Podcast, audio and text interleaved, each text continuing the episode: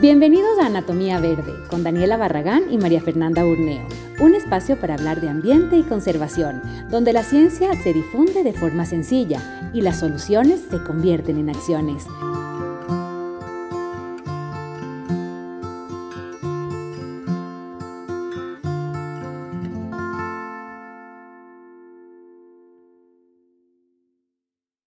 Primero, bienvenidos a todos y, gracias, Lucho, por estar aquí siempre.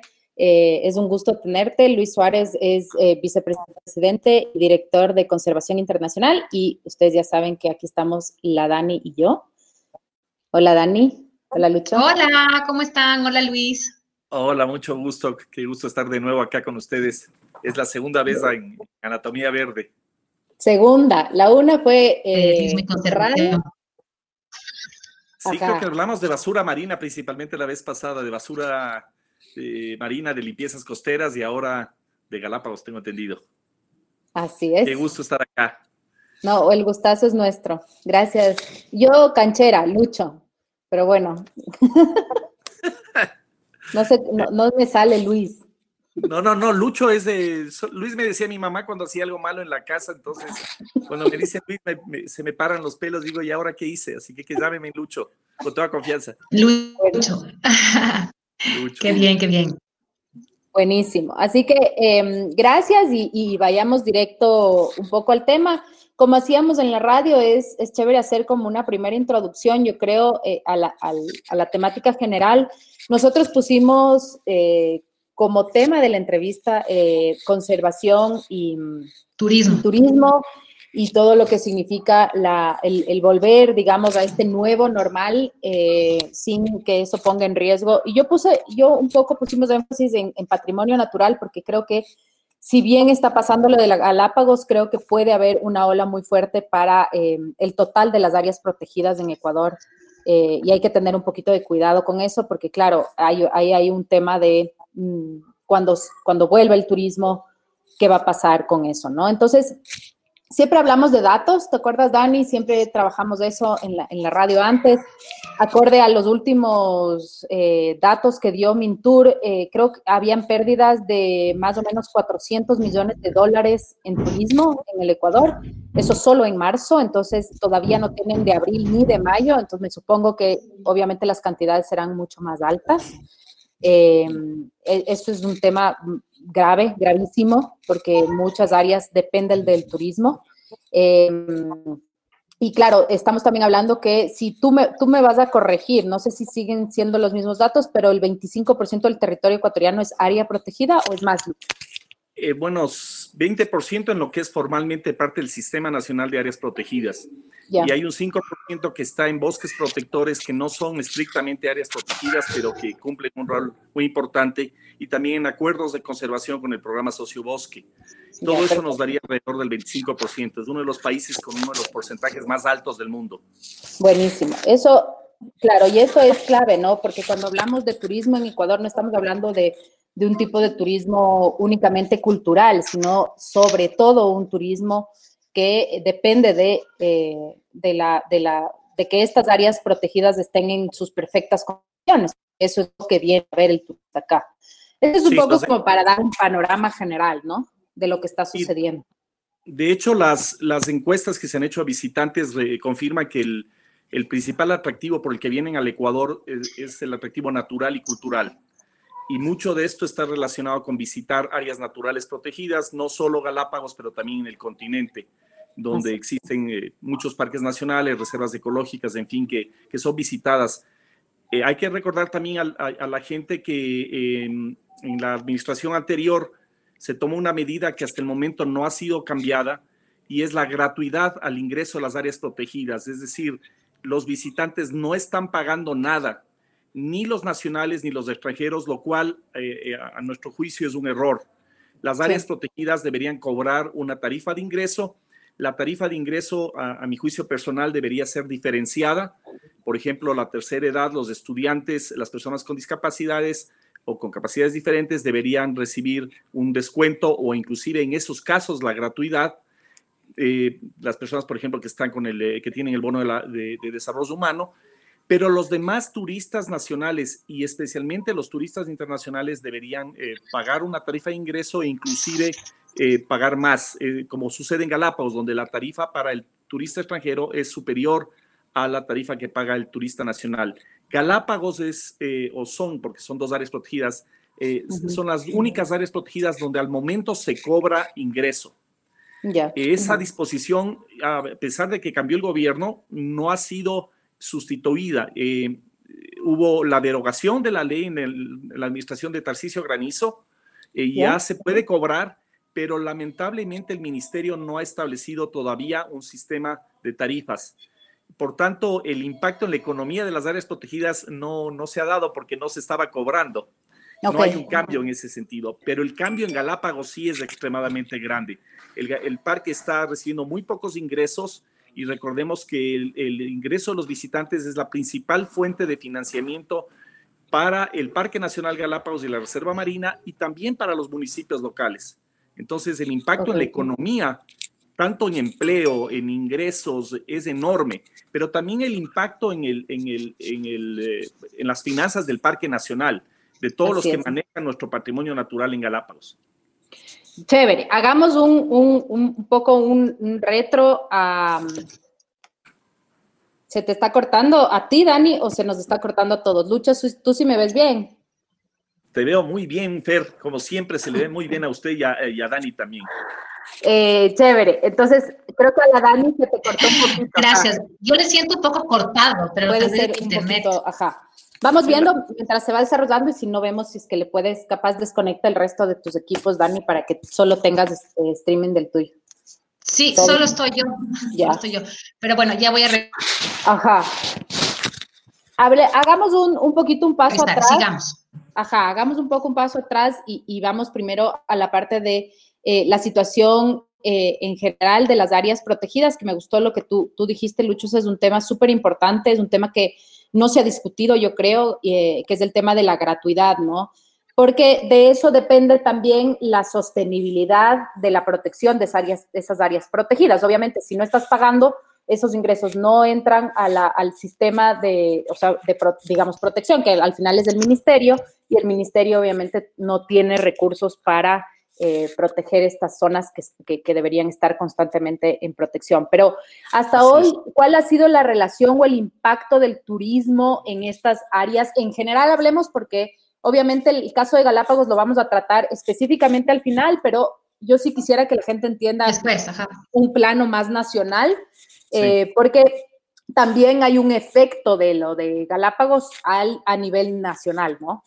Sí, eso, eso que acabas de decir es clave. Muchas veces se piensa en el tema Galápagos como algo independiente. El sistema turístico nacional, todo lo que sería la política de turismo y el, sistema de promoción turística y ya de manejo en el Ecuador está íntimamente vinculado lo que sucede en Galápagos con lo que sucede en continente. Eh, la economía turística del Ecuador plantea una política que es clave que los visitantes vengan por el continente y salgan eh, por el continente. ¿Eso qué permite? Permite que muchos eh, emprendimientos turísticos, muchos hoteles, muchísimos restaurantes en Quito y Guayaquil se beneficien de la estadía, sea a la llegada o a la partida de los turistas internacionales. Por eso, desde el punto de vista de la economía turística, los vuelos directos internacionales a Galápagos sería un error gravísimo y un impacto enorme en la industria nacional de turismo, en todo lo que es la hotelería, los restaurantes, los pequeños emprendimientos comunitarios, todo lo que es el manejo del turismo en el continente. Más allá del principal impacto que ya vamos a hablar, que es el impacto en la biodiversidad producto del enorme riesgo de introducir nuevas especies, nuevas plagas y nuevas enfermedades a Galápagos. Entonces, no solo es mala idea por temas ambientales. Es mala idea el aprobar los vuelos internacionales porque afecta a toda la industria turística ecuatoriana que se basa en este principio de reciprocidad en el cual los turistas llegan, se quedan en Quito o en Guayaquil, duermen algunas noches ahí, establecen programas de visita a Cuenca, se van a Ingapirca, van a la Amazonía, visitan Quito, visitan Otavalo. Es todo un paquete y no se puede manejar el turismo de Galápagos como si solo se tratase de, esa región. El sistema como una región independiente. organizado para que se den estos encadenamientos productivos turísticos y se dé este, estos paquetes y esta posibilidad de que un turista que llegue al Ecuador se quede al menos cuatro o cinco días adicionales. Esos cuatro o cinco días adicionales son claves para la economía del país. Claro, eh, ahí entra un poco el tema del, de un poco la, eh, cuando hablábamos desarrollando la segunda pregunta, que era em, la importancia del turismo en general, económicamente hablando, ¿no? Eh, es un cálculo de, más o menos medio millón de personas directamente son afectadas por el turismo, es decir, este momento afectadas, pero tienen alguna relación, así sea un restaurante, una, un, incluso turístico. Pero yo creería que es más, ¿no? Esos son los números de Ventura. A mí me pareció un poco bajo porque eh, yo pensando en solo una o dos empresas, ya más o menos tienen un porcentaje muy alto de, personas de esos, ese, esa cifra que da Mintur. Pero cuando hablamos de turismo, hablamos de una cadena mucho más amplia que solamente el hotelero. El hotelero es la tienda de al lado, es la, o sea, la venta de artesanías. La venta de artesanías en el camino. A mí, por ejemplo, me preocupa un poco el, turismo, por ejemplo, que se hacía muy, muy junto, se hacía lo del, lo del turismo del tren. Había ahí un montón de afectación en las comunidades que eh, obviamente vivían de eso, ¿no? Es, no es así solamente de desplazar y decir chao, sino que esta gente dependía y eran comunidades bastante aisladas las que estaban cerca del camino del tren, ¿no? Eh, entonces, eh, cuando hablamos de eso, ¿cómo? Ahí es la gran pregunta, ¿no? O sea, ¿cómo, cómo podemos recuperar ese turismo? Sí, por, por, eso, por eso, si me escuchan bien, solamente para confirmar, si me escuchan. Yo sí te escucho, la Dani creo que está un poco como cortado. Ajá. Un poquito cortado, Dani. Eh, sí, pero por eso, por eso estoy como dejándoles que hablen ahí, porque si no. Sí, se corta la Dani. Se corta un poquito. Se nos va a unir todo. Eh, bueno, ojalá, también eh, los radioescuchas y las radioescuchas que, que hoy en este maravilloso programa de Anatomía Verde estén escuchándonos bien. En bien, ajá, avísennos ahí en el. Sí, ahí nos, ahí nos pueden avisar por el chat. bueno, lo que tú acabas de mencionar, Fer, es, es lo que se conoce eh, y hace tan interesante al turismo, ¿no? Esta industria sin chimeneas, esta posibilidad de ir encadenando eh, eh, y, formando oportunidades de negocios, oportunidades de emprendimientos, desde cosas muy pequeñitas hasta emprendimientos muy grandes. Y la posibilidad precisamente en lo que llamamos el turismo responsable y el turismo sostenible de procurar que se vaya repartiendo esa riqueza y que se vayan repartiendo esas oportunidades. Esto hace que el, COVID efectivamente eh, sea uno de los grandes impactos. Yo creo que uno de los sectores más impactados por el COVID es el sector turístico.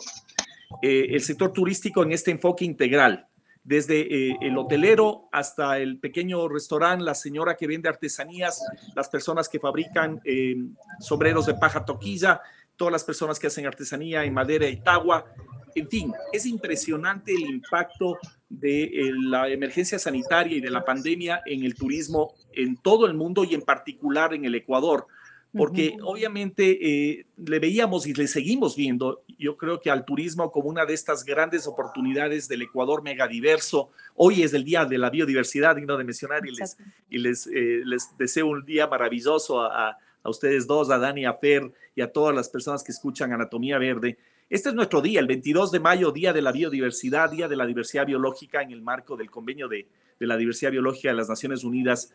Precisamente se seleccionó esta fecha.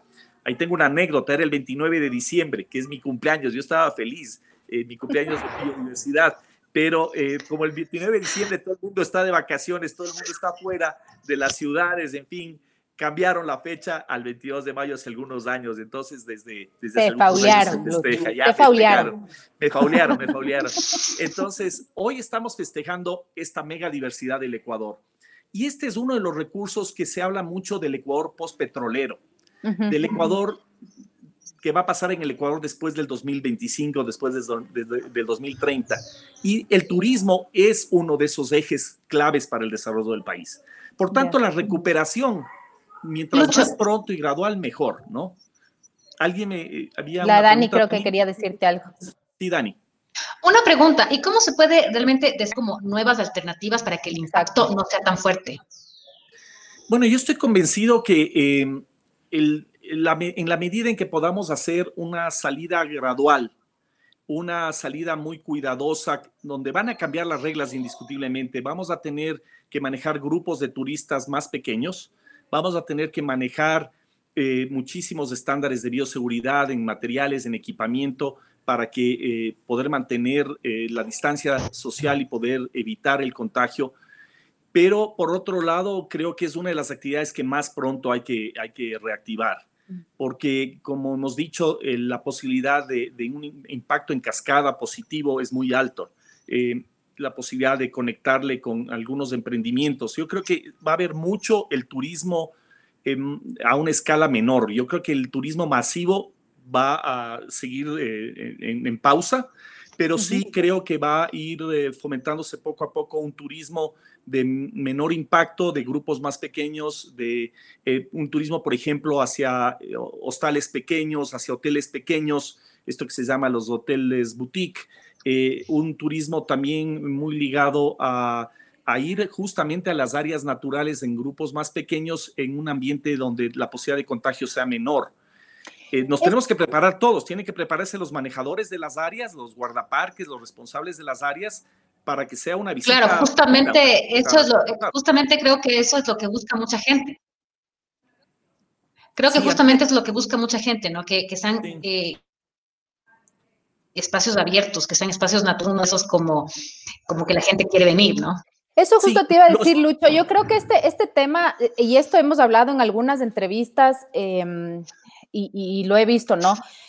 Hay mucha gente que obviamente el impacto para todos ha sido muy fuerte en temas económicos, pero creo que también hay esta oportunidad de finalmente eh, concebir al turismo en el Ecuador eh, como un, turismo mucho más especializado, eh, y quizás un turismo mucho más innovador en el sentido de precisamente de protección de las de la, o sea, de la biodiversidad y en ese sentido, la única forma siempre son grupos más pequeños, es contener eso, hacerlo mucho más comunitario, eh, trabajar con cosas eh, que, sean, eh, no sea masivo, ¿no? Porque el masivo siempre es un poco un sinónimo de, sigue siendo una industria que puede destruir.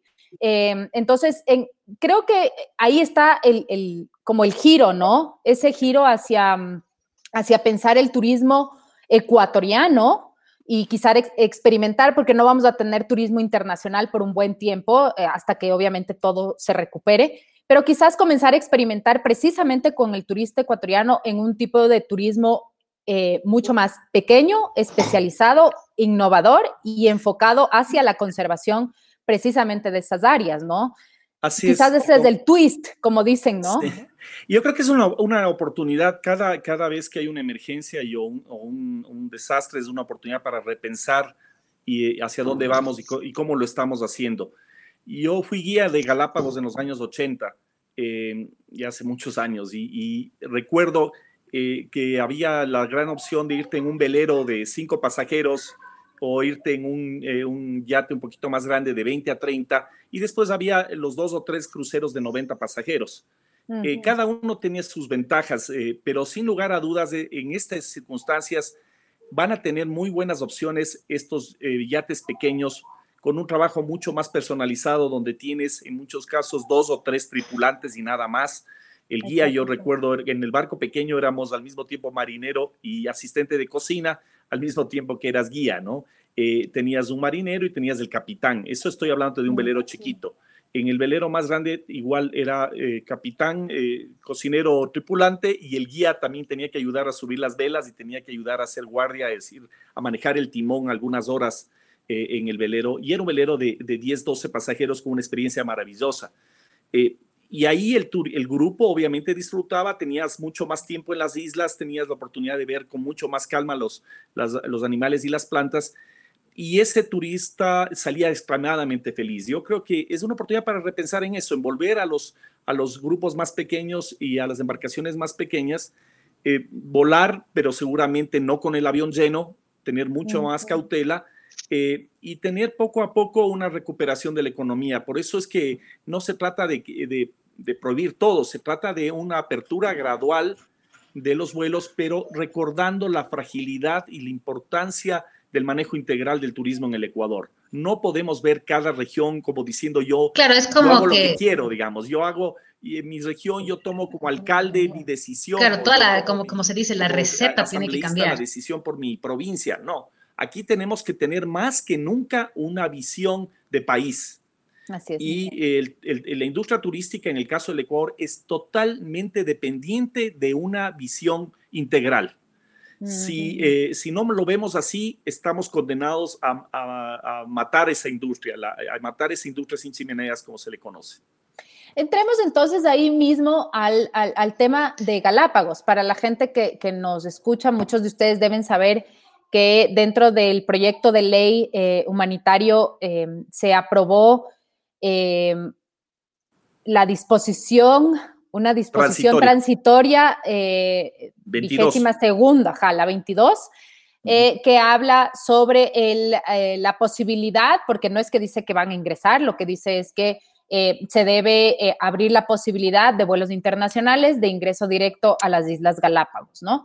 Entonces, primero, primero vamos a lo básico. ¿Es viable o no es viable? Porque en temas aeronáuticos esto... Mm, Suena bonito en palabras, pero ¿cuán viable es?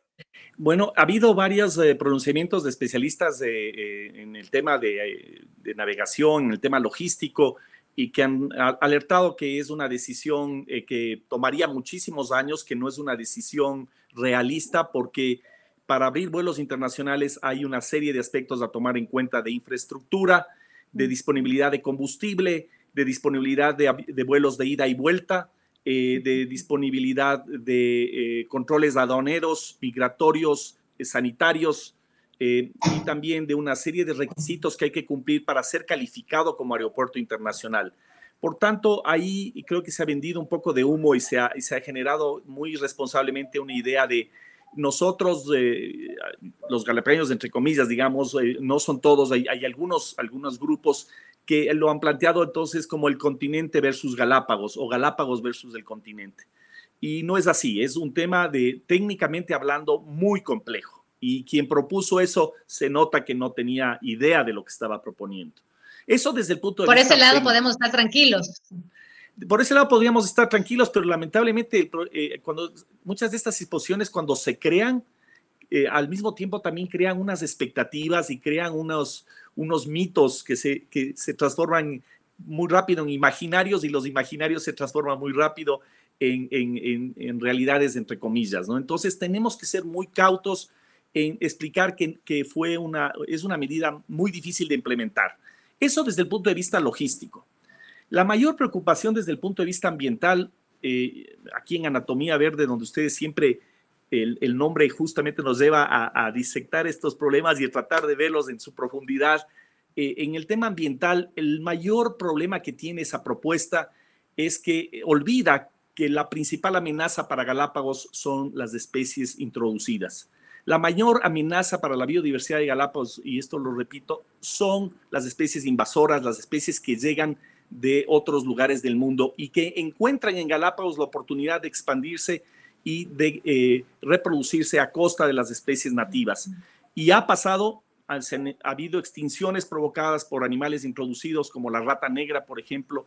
Eh, animales, eh, más recientemente estamos asustadísimos con lo que está pasando con una mosca del género Philornis que está atacando a los nidos de pinzones y poniendo en peligro de extinción no a una, sino a muchas especies de aves terrestres en Galápagos. Eh, tenemos el caso patético de la cinchona, especie de planta en peligro de extinción en el continente y plaga en Galápagos. Imagínense. Tenemos la, mora, la supirrosa, eh, para poner algunos ejemplos de especies que han llegado a Galápagos, algunas accidentalmente, otras eh, provocado por el ser humano, y se han convertido en plagas y generan gravísimos problemas. Eso te iba a preguntar, que no es una pregunta Perdón que te interrumpa, Lucho, pero ese es, una, es un tema interesante que yo sé que un poco desvía, pero es para que la gente, eh, al menos a mí, cuando yo aprendí en la Charles Darwin este tema, me, dejó un poco en shock. conciencia. Sí, es el hecho de que em, las especies, es decir, por ser un ecosistema del nivel que es en el sentido de rudeza, porque es complicado sobrevivir en, Galápagos, para que la gente un poco ponerle en, términos así como más coloquiales. Em, lo que sucede, y que yo me acuerdo de esto por un estudio que había de las hormigas de la Charles Darwin, lo que sucede es que algunas especies que en continentes son bastante débiles o quizás un poco tímidas, el instante en el que pasan a Galápagos, se vuelven, cambian su, cambian su, sus, ¿cómo se llama? Sus patrones y se vuelven agresivas eh, en muchos sentidos. Entonces, creo que eso, si le puedes desarrollar así un poquito como para que la gente que nos escucha diga, entienda por qué es tan importante el tema de especies invasoras. La, palabra clave aquí es la palabra aislamiento. Mm. Galápagos es un archipiélago de origen oceánico, volcánico nunca estuvo conectado al continente, a diferencia de otras islas que se desprendieron del continente y se convirtieron en islas. Mm. En el caso de Galápagos, son islas volcánicas, oceánicas, que nacen a partir de un punto caliente de, magma que sale del, centro de la Tierra y genera volcanes. Los más viejos están eh, cerca del continente, bueno, a 600 millas, pero más cerca del continente, y los más nuevos, Isabela, Fernandina, están eh, este momento sobre el punto caliente y por eso siguen eh, con erupciones. El caso de Fernandina, eh, que lleva tu nombre, Fer, digno de mencionar, Fernandina, que está todavía, hace poquito hubo una erupción. Entonces, cuando hablamos de Galápagos, la palabra clave es aislamiento. Es en ese contexto de aislamiento que han evolucionado una serie de especies únicas. Los biólogos les llamamos a estas especies endémicas. Significa que solo están en Galápagos o solo están, si son del Ecuador, especies endémicas del Ecuador, solo están en el Ecuador. En el caso de Galápagos, el porcentaje de endemismo es altísimo. Hay grupos enteros que solo se encuentran en Galápagos. Tú no encuentras iguanas marinas en ningún otro lugar del mundo. Tú no encuentras eh, las iguanas terrestres que hay en Galápagos. Eh, hay la iguana terrestre en Guayaquil, la verde, pero las iguanas eh, de Galápagos que se han encontrado hasta el momento, tres especies diferentes, solo se encuentran en Galápagos. Tenemos casos asimismo de lagartijas, tenemos lo mismo en plantas y también en peces. Hay especies endémicas de Galápagos por el aislamiento, el aislamiento geográfico de Galápagos. ¿Qué hace un vuelo? ¿Qué hace también una embarcación? Rompe el aislamiento.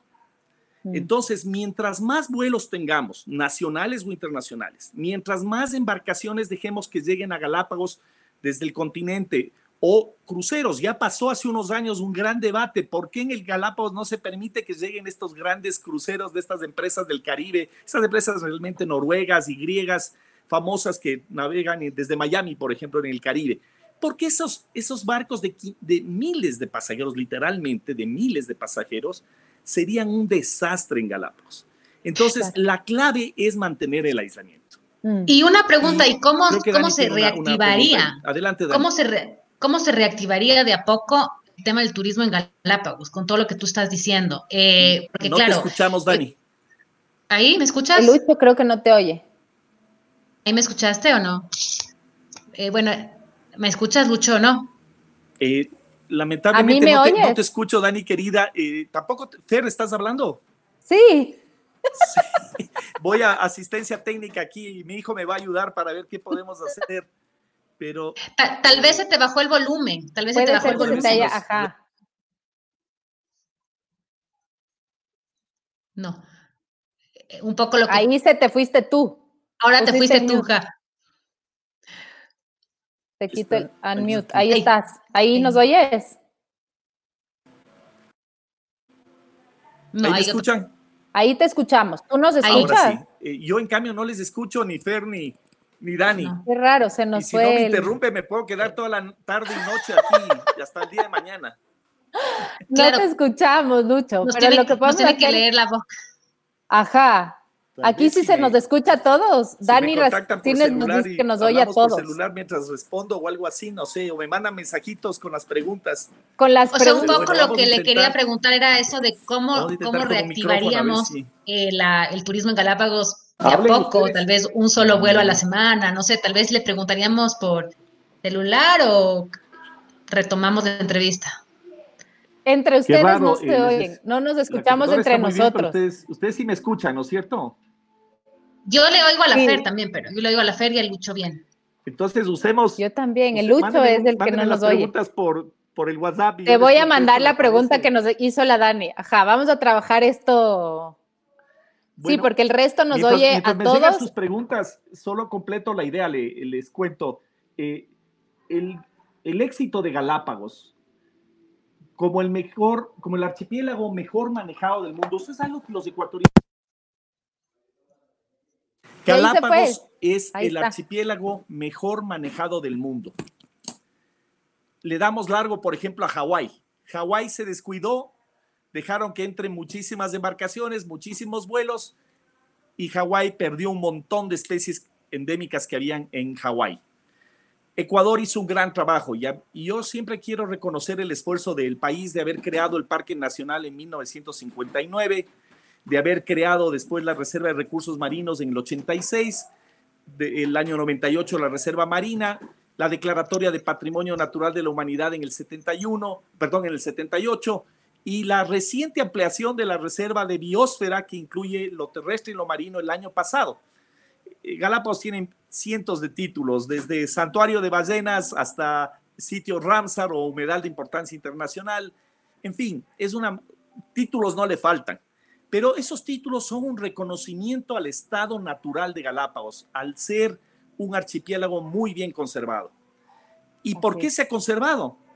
Por el esfuerzo de haber controlado las especies invasoras y haber tomado medidas importantísimas es el único archipiélago donde existe toda una agencia de bioseguridad, la famosa ABG, Agencia de mm. Bioseguridad de Galápagos.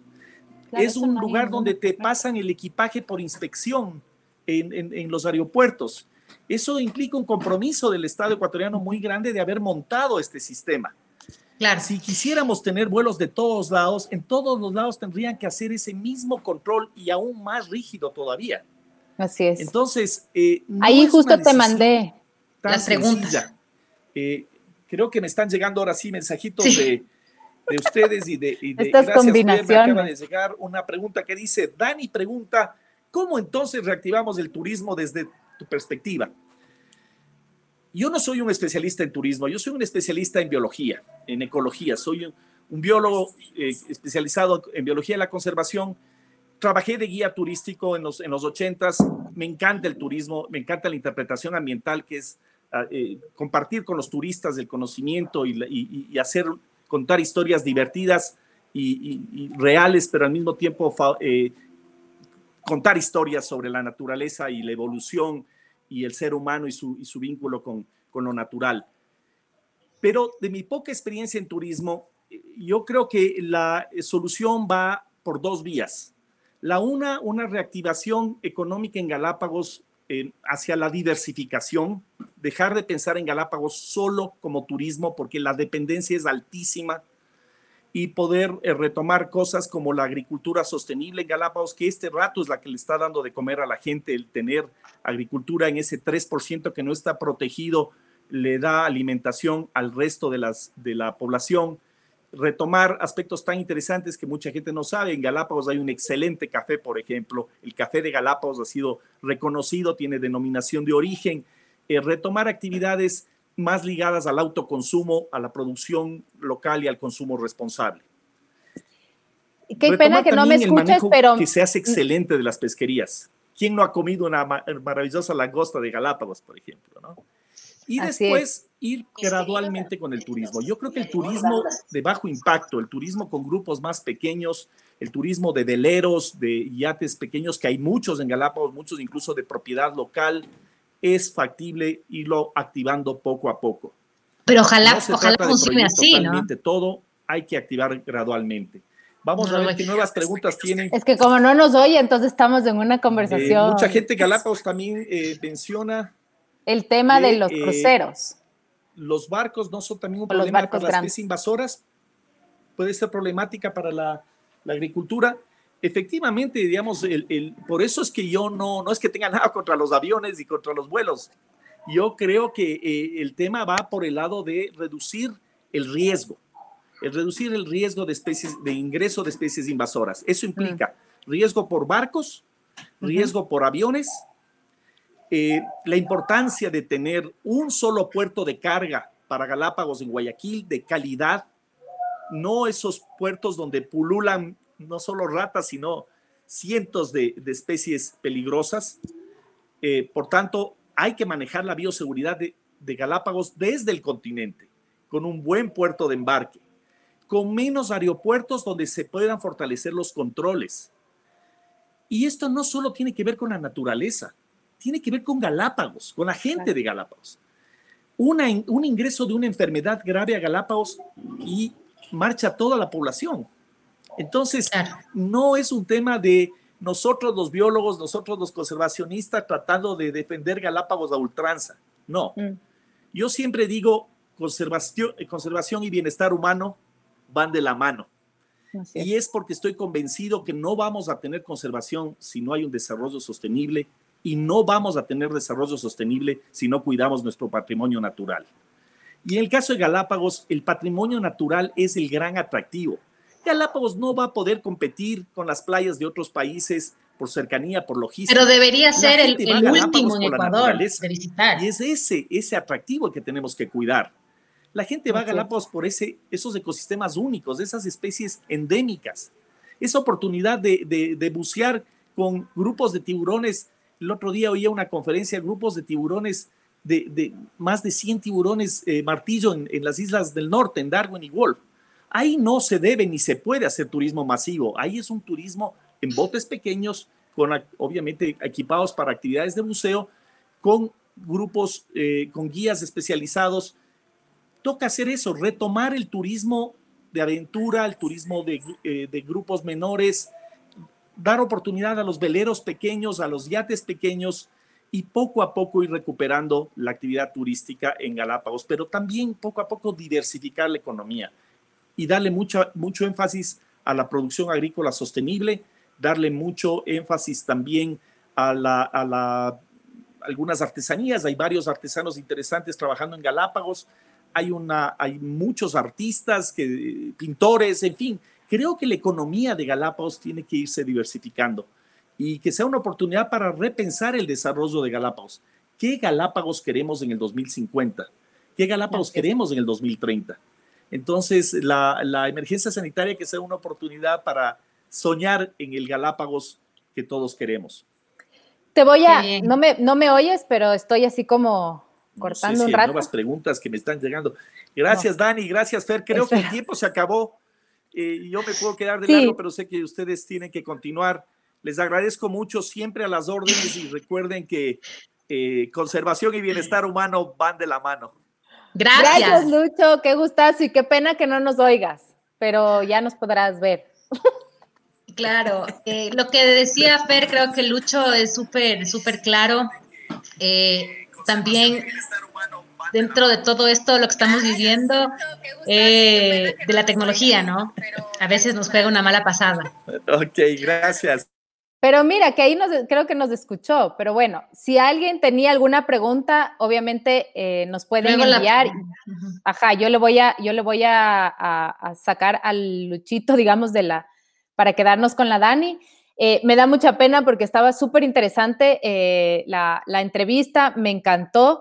Em, la tecnología nos juega malas pasadas. Siempre nos está jugando algo, pero bueno, es, este es el nuevo mundo, hay que vivir con eso, hay que ver cómo podemos arreglarlo. Lo hicimos por WhatsApp, un poco eh, cerrando esas preguntas. Em, pero de todas formas, si alguien más tiene alguna otra pregunta, lo pueden eh, poner aquí y con muchísimo gusto le pasamos las, las preguntas a, Lucho y obviamente él podrá eh, pasarnos sus respuestas. Así que a mí me ha encantado, como siempre, hablar con el, Lucho. Eh, realmente es un, gusto eh, poder conversar con él. Fer, creo que es un tema eh, que viene, que, que, se puede dar para otras entrevistas también, porque esto del tema del turismo se está manejando en, en diferentes leyes, diferentes cosas, y creo que es un tema bastante interesante porque, eh, como decían al principio de la entrevista, no solamente es el lugar físicamente, son restaurantes, son hostales, son eh, artesanos, un montón de cosas que realmente hay que activar nuevamente la economía. Entonces, podríamos por ahí hacer otra entrevista de este, de este tipo de temas. Me parece súper interesante y creo que una de las cosas que tenemos que recuperar, un poco recuperar de, de lo que eh, dijo el Luchito Suárez es el tema de, que no es que estamos en contra del turismo, ni es que no, no se quiere turismo para Galápagos, eh, creo que más bien es todo lo contrario, es eh, un poco buscar más bien que sea un, turismo que pueda sostenerse con el tiempo precisamente porque eh, Galápagos depende eh, completamente de esta industria. Entonces, claro, es como yo a nosotros preocuparnos por, eh, claro, por la conservación de las islas, estamos realmente preocupándonos por la conservación de la economía de su población también. Eso es muy importante saber porque lo uno está completamente ligado al otro y esa obviamente es el, la, digamos, la espina dorsal. Claro, de quizás simplemente hay que buscar nuevos escenarios, una nueva receta, como yo decía antes, nuevos, o sea, nuevas formas de cómo integrar al turismo, quizás no como antes, sino como mismo decía Lucho, cosas más pequeñas, no tantos vuelos, entre otras cosas. No queremos quitar el turismo, pero quizás cambiar la receta de cómo se estaba haciendo antes. Así es, y, con, y yo creo que con esa idea justo es quedarse eh, para quienes estuvieron pendientes, muchísimas gracias, muchísimas gracias por sus eh, comentarios y, siempre es un gusto verte, Dani. Igual, Fer, nos vemos el próximo viernes y vamos a estar poniendo como siempre cositas en las redes sociales. Seguro, seguro. Chao y gracias. chao. chao.